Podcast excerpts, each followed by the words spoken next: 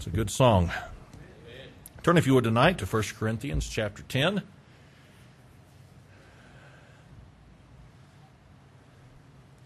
First Corinthians chapter 10. Let's go to the Lord in prayer.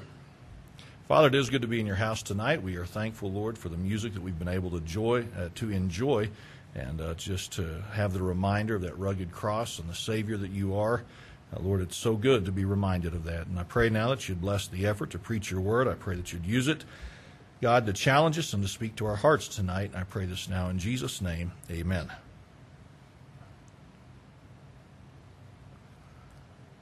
Real quick, are you glad that winter's finally here? Doesn't matter, it's here. Just didn't know if you had a good attitude or a bad attitude. Anyways, last week you may remember we took a week off from our study of 1 Corinthians because it was the Thanksgiving holiday and the special service that we had. And so it's been two weeks since we have been in 1 Corinthians chapter 10. And I would imagine that with everything that's gone on in the last two weeks, it's probably a little fuzzy in your mind as to what we talked about then. So I just want to remind us very quickly, and then we're going to transition, obviously, into tonight's message. But Paul was talking about two weeks ago how it is impossible to identify with the Lord in salvation and at the same time yield yourself to another God and that end well for the individual who tries to do that. He said that that provokes the jealousy of God whenever we, as God's people, identify with Him and yet yield ourselves to the authority of something other than God in our lives. We need to be reminded, I think, over and over again sometimes, that God is never satisfied with second place. God is never going to be okay with being in second place in our lives, no matter how we may justify it, no matter how we may rationalize it. God wants to be first in our lives, and He is the only thing that we are supposed to yield our uh, or yield to by way of authority. And uh, we just need to be reminded of that. We need to remember that on a regular basis. That in mind, tonight I want to share something with you that I'm confident many of you can identify with. Some of you not yet, but you will be able to at some point. Most of you know that Nathan and Hannah are licensed drivers in our house. Nathan, almost three years, Hannah, now about six months. And on a regular basis, it seems like one of them is constantly saying, Hey, Dad, do you mind if I go here? Or, Hey, Dad, do you mind if we go do this? Sometimes I mind, most times I don't. But here is what I have noticed of myself, and this is what I think you would admit to yourselves if you've had kids who are drivers. You cannot help but say to them as they're walking out the door, Be careful. It doesn't matter how many times you've told them that, you just cannot help but say to them one more time, Be careful. I tell them to be careful for this reason. I want them to be careful. I want them to come back in one piece. I want them to come back with no problems. I want them to come back with no incident. And so I don't care if they've left the house a thousand times before. I will say to them one more time be careful. I may be a bit overprotective. But there have been times I have said, even to their friends, as their friends are leaving our house, Hey, I want you to be careful. Raul comes to our house on a regular basis. He normally stays pretty late in the evening, and, and every night that he leaves, I tell him, Raul, I love you. Now you be careful out there. Because I want him to be careful. It's just that simple. Tyler has gotten the speech before. Hannah's friends have gotten the speech before. Just be careful. Now, as I have repeated that message to the kids over and over and over again, I want us to think about this because of where the message is headed. First of all, I want you to think about this thought that I am not out of line by giving them that message over and over again. I don't care if they get tired of it. I don't care if they say, Dad, we know. Be careful. Yeah, you're right. Be careful. And I'm not out of line by saying this to you one more time. And probably, if I'm anything like my parents are when they're in their 40s and they're about to leave our house, I'll still say to them, hey, be careful. Whether you like it or not, I'm going to tell you, be careful because I still care about you because you're still my child. The second thing is this they're not hurt by hearing it again. You understand this? Not only am I not out of line in repeating it to them, they are not hurt by hearing the message again to be careful. In fact, it could be that time that it actually sinks in, or it could be that time that they've heard it. Maybe for the thousandth time, okay, I do need to be careful and I do need to be paying attention. So I'm not out of line, and it's not going to hurt them and it may even be a help to them. Now, why do I say that? I say that for this reason. You know what the Apostle Paul is going to do as we wind up chapter 10, as it winds down and we transition into a new thought next week? You know what Paul is going to do? He is going to tell them something he's already told them. He is going to labor what's already been labored, and he is going to expound to them some of the same things that he has already expounded upon to them. And you know what? As Paul does this again, he's not out of line in doing so. So the people of Corinth may say, Paul, you've already told us this. And you know what Paul would say? Yeah, I know. And it's okay. Because Paul would say, kind of like a father to his kids, it's not going to hurt you to hear this one more time. And so tonight, as I bring the message to us, I want us to understand that I know something, and that is this, is that some of what we're about to discuss, we've heard this already. Haven't we already dealt with this? Didn't you address this a few weeks ago? Yes. But since Paul felt the liberty to address it again and drive home the point one more time, I think it would be good for us as the audience to realize and to admit okay, this won't hurt us. In fact, this could be very helpful to us. This might be the time we, or at least myself, really get it. Because I don't think we necessarily all got it the first time. You might have, but maybe someone else in the room did not. So we're going to finish chapter 10, and as we do, here's what's going to be the subject. Here is what will be the topic of conversation, and it's going to be the subject of meat offered unto idols. Now, again, this has been talked about, this has been addressed, this has been dealt with, it's been turned over. I, I mean, Paul has talked about this extensively, but again, he's going to deal with this because he's not just dealing with the idea of whether or not you can eat meat offered unto idols. He's trying to get them to understand a bigger, broader picture.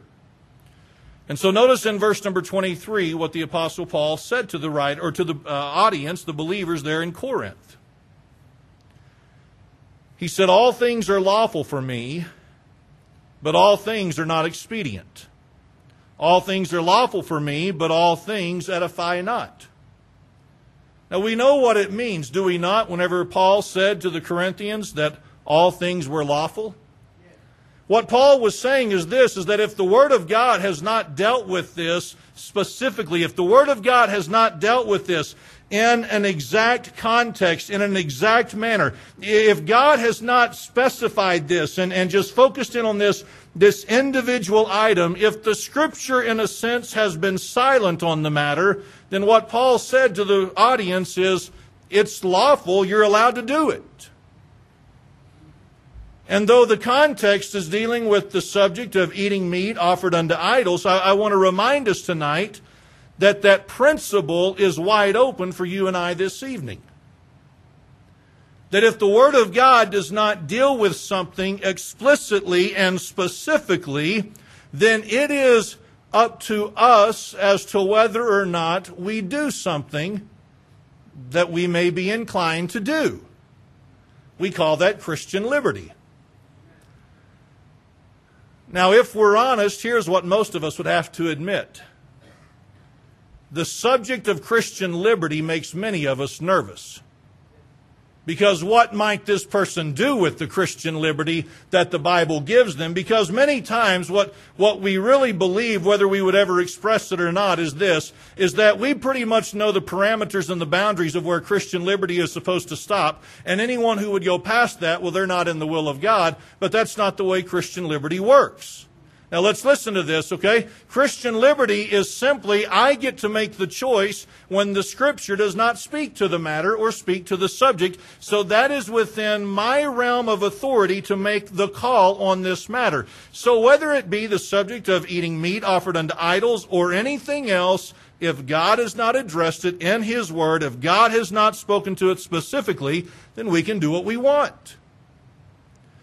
As that is so, we cannot cut out the rest of the verse. He said, All things are lawful twice, but just because it's lawful, it does not mean that it is expedient or that it edifies. So, what does it mean for something to be expedient and to edify? It means this that though it may be lawful, it may not be best. You can do this, but that may not be the best thing for you. Yes, you have the freedom to do this, and yes, you have the right to do this, but just know that that may not be the best thing for you, or the best thing for your family, or for the, the, the, the best for your spiritual development, whatever it may be. Yes, you can do this. You can do it, but that may not be the best thing for you. And at the same time, that may not be what edifies you or someone else. What does it mean to edify? It means to build up. So this may not be in your best interest from a spiritual standpoint. Can you do it? Yes, you can. Can I point you to a scripture that says, Thou shalt not? No, I can't. But Paul said, just because you have the liberty to do it, you need to understand it may not be best, it may not be profitable, it may not be the most helpful, and it will not build you up. So you have to remember this, Paul said. Again, things we've heard already in this series, right? Okay.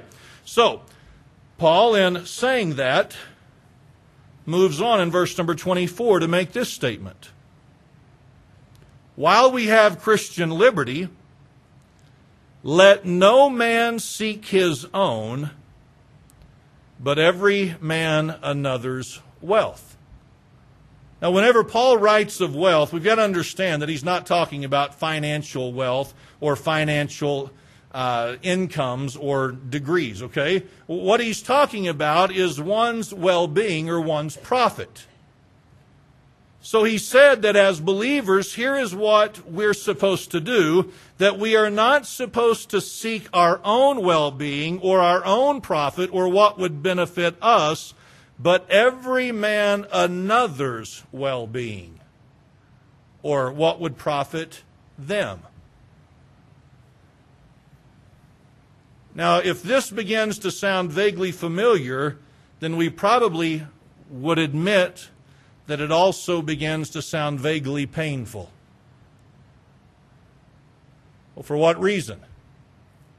For this reason. Paul is reminding them you can do this, but in doing so, you need to remember that you're not allowed to just think about yourself you have to think about others and how it affects them and how this impacts them.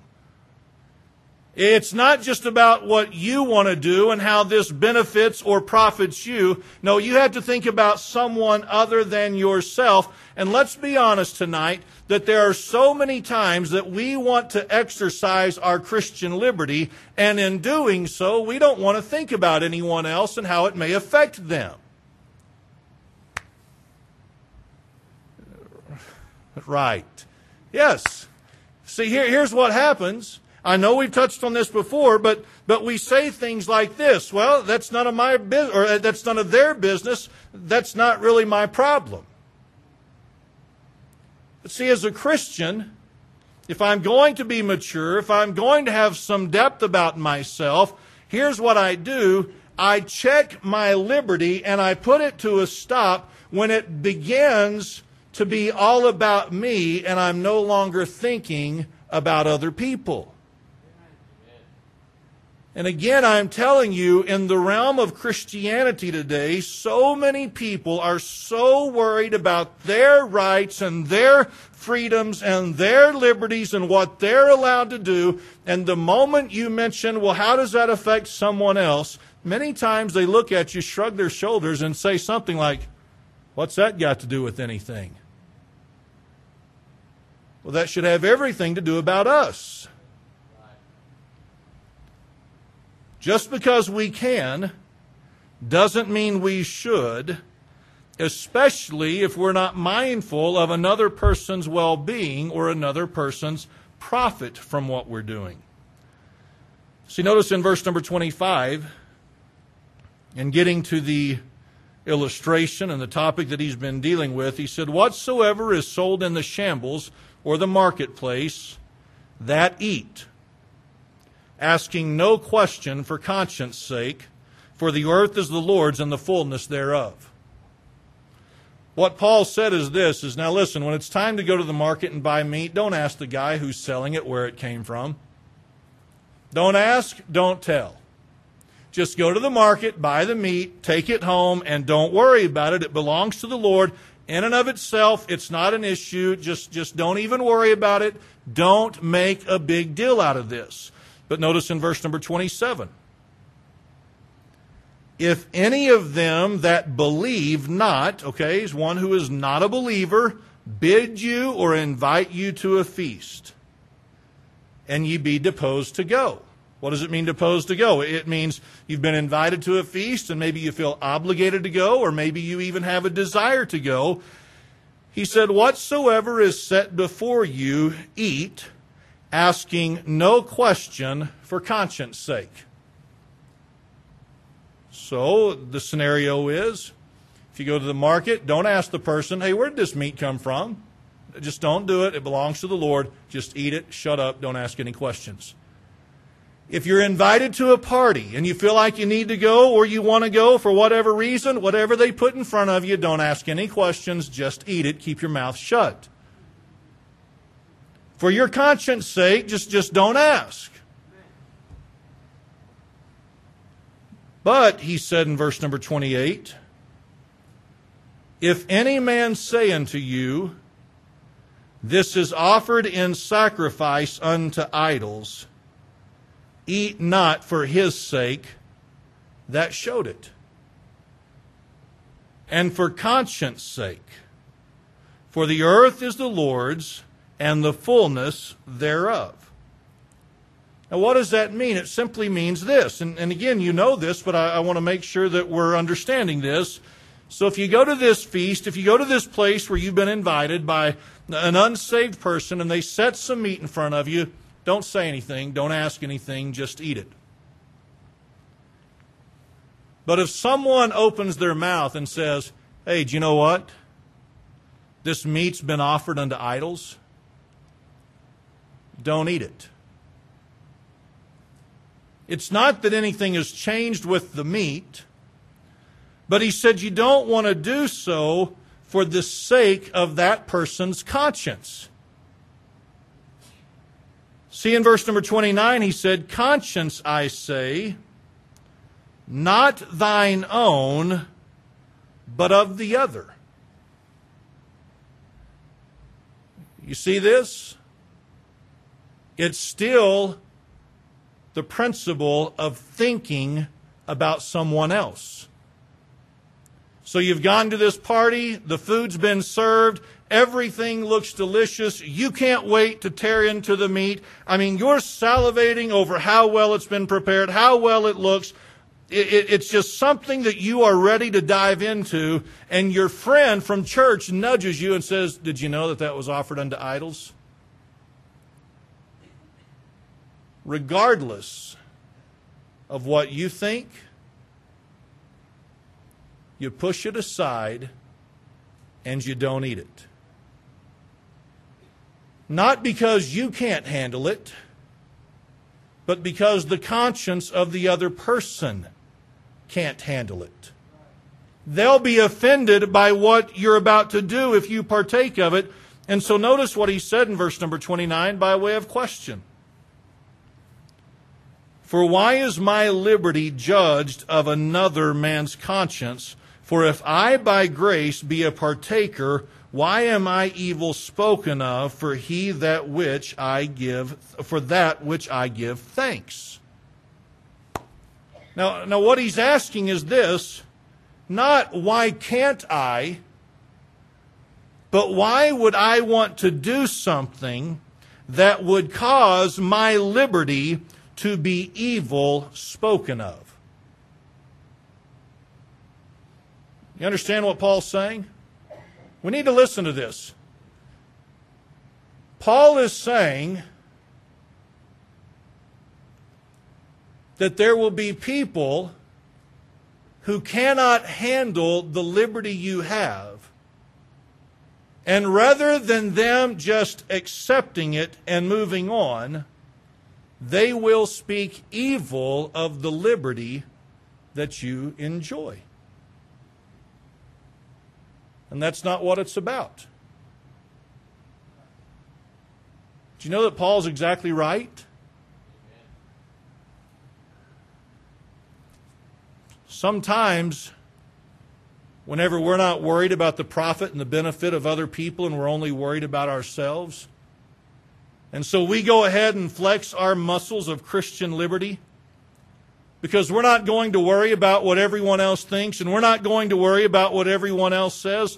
Did you know that sometimes when we flex our muscles of Christian liberty, other people can't handle it, so therefore they speak evil of the liberty that we enjoy? It happens. Now, somebody says, well, that's their problem, not our problem. No, it's our problem as much as it is their problem, because he said in verse number 31 Whether therefore ye eat or drink, or whatsoever ye do, do all to the glory of God. See, here's Paul reminding the believers of Corinth that whatever we do, our goal should be to bring glory to God. We want to bring glory to God. We want to bring honor to God. We want God's name to be magnified. We want God's name to be lifted up. We want God to be glorified in everything that we do, whether it be eating or drinking or anything else. Now, if you think about this, if we're going to flex our muscles and we're going to exercise our Christian liberty and we're going to give occasion for someone else to speak badly or evil of us, then here is what it becomes impossible to do. It becomes impossible for us to give glory unto God if we're so consumed with our own Christian liberty that we don't care how it affects anyone else.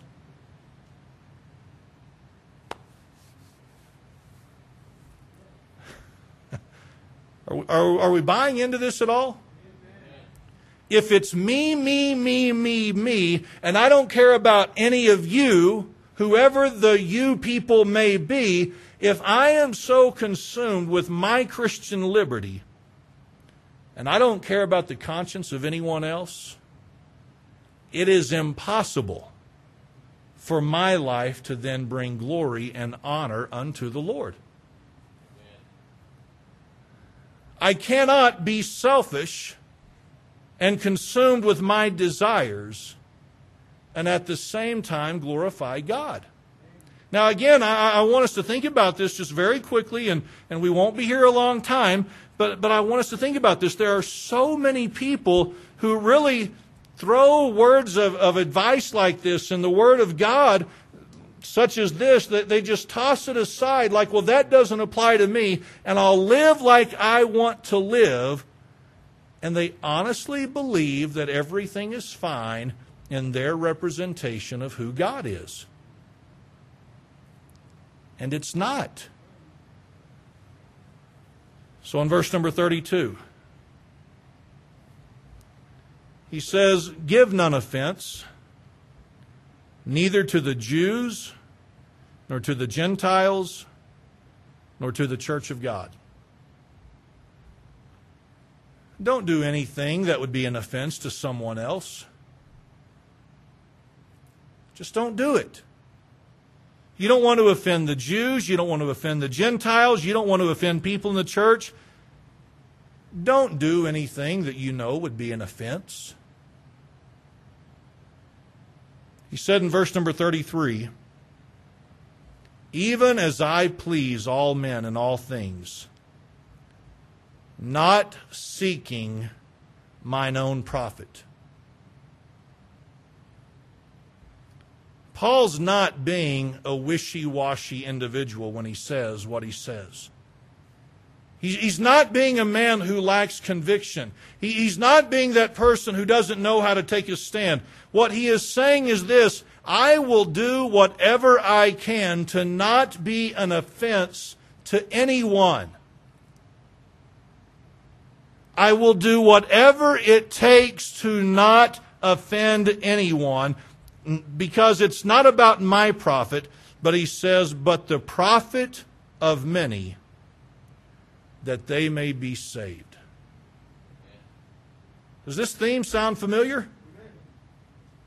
Paul is saying, I will do whatever it takes, and I will sacrifice my own Christian liberty so as not to offend anyone, so that hopefully there might be some who will be saved. You know what Paul is suggesting? He is suggesting this that a person can exercise their Christian liberty to such an extent that it could actually be a stumbling block to a lost person, which would then cause them to not be saved. Because a lost person might look at a person who is exercising their Christian liberty and say something like this Well, I mean, there's not much of a difference between what you do and what I do, so why would I need what you've got? You, you, know, I mean, you look a lot like me, you talk a lot like me, your habits are a lot like mine, your addictions are a lot like mine, what you engage in by way of entertainment is very similar to mine, and, and so why would I need what you've got? Our Christian liberty can actually stand in the way of someone coming to know Christ as their Savior. So Paul said, I'm not going to offend anyone intentionally. I'm not seeking my own profit, but the profit of many that they may be saved. So here's a recap. Believers in Corinth, you can do what you want. You can. You have that liberty, you have that right, but just because you have that liberty doesn't mean it's best, doesn't mean it's profitable, and doesn't mean that it'll help anybody or anything along the way. You can do it, but you've got to remember this it is your responsibility as a believer to not be consumed with what profits you, but with what profits other people. So when you go to the market, don't ask and just be ignorant, and you'll be fine. If you go to a party, just eat whatever they put in front of you and just enjoy it. But if someone says it was offered unto an idol, you push it back because you don't want to offend the brother. Do you have the liberty to do so? Yes, you can. But you don't want that liberty to be something that would cause them to speak evil of you because when they're speaking evil of you, then what it does is it makes it impossible for God to be glorified when one person is exercising liberty and the other person's ripping him apart for doing such a thing. So, as best you can, you give no offense to the Jew, the Gentile, or anyone in the church. And, and you do kind of like what I've done. You try to live a life that is pleasing to others, not because it benefits you, but because it can benefit the lost and some might be saved. As I was reading and as I was preparing for the message tonight, I, I read an author that I like to read on a regular basis. And in his book, he said this that several years ago, he was listening to a preacher preach this passage. Now, I wouldn't do this, and I'm not going to do this tonight, so don't think anything weird is about to happen. But he said at the conclusion of the message that this preacher preached, he opened it to the floor for testimonies from the audience, for men and women to stand and identify things that they had given up in hopes of being a more effective witness for the gospel of Jesus Christ. He just opened it up to the floor for people to stand up and say, What have you given up by way of your Christian liberty? Things that you know could be a stumbling block or an offense to others, you were willing to give it up because you didn't want to stand in the way of someone else coming to know Christ. And the author said this out of the entire congregation one person stood up and identified something. Now, I don't know what motivated the one to stand and the rest to not stand. I don't know, and I don't even want to speak to that tonight. But I would like to ask us this question What have we given up?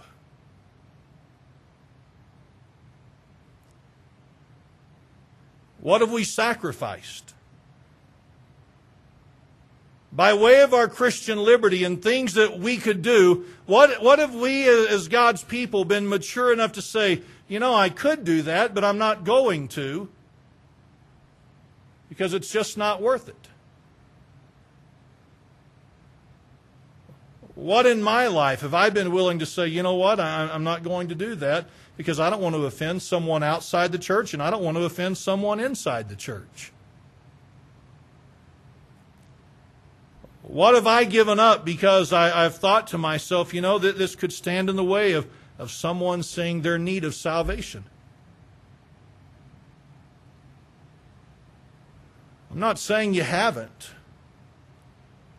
But I'm just saying this that if you're anything like me, and if we're anything like, like what the majority of Christianity seems to be, I think if we were honest, most of us would have to say something like this many times that doesn't even enter our train of thought.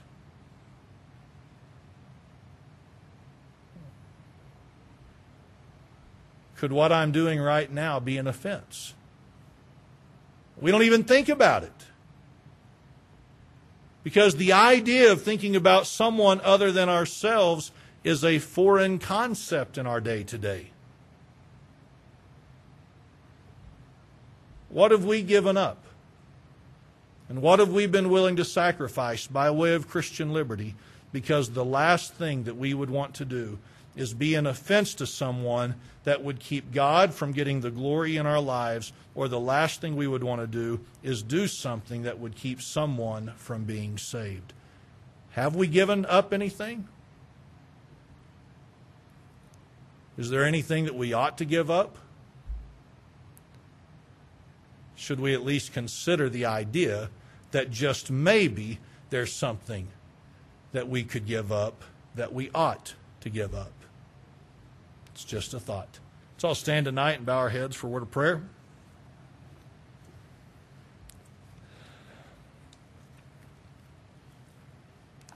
Fathers, I come to you this evening. I pray that you'd help us to be men and women who are willing to at least consider the question God, I pray that you would speak to our hearts. I pray that you would show us if there are things that we need to work on, things that we need to be willing to give up. And God, maybe we just need to shift the attention off ourselves. We need to stop worrying about us all the time and our family and our wants and our desires.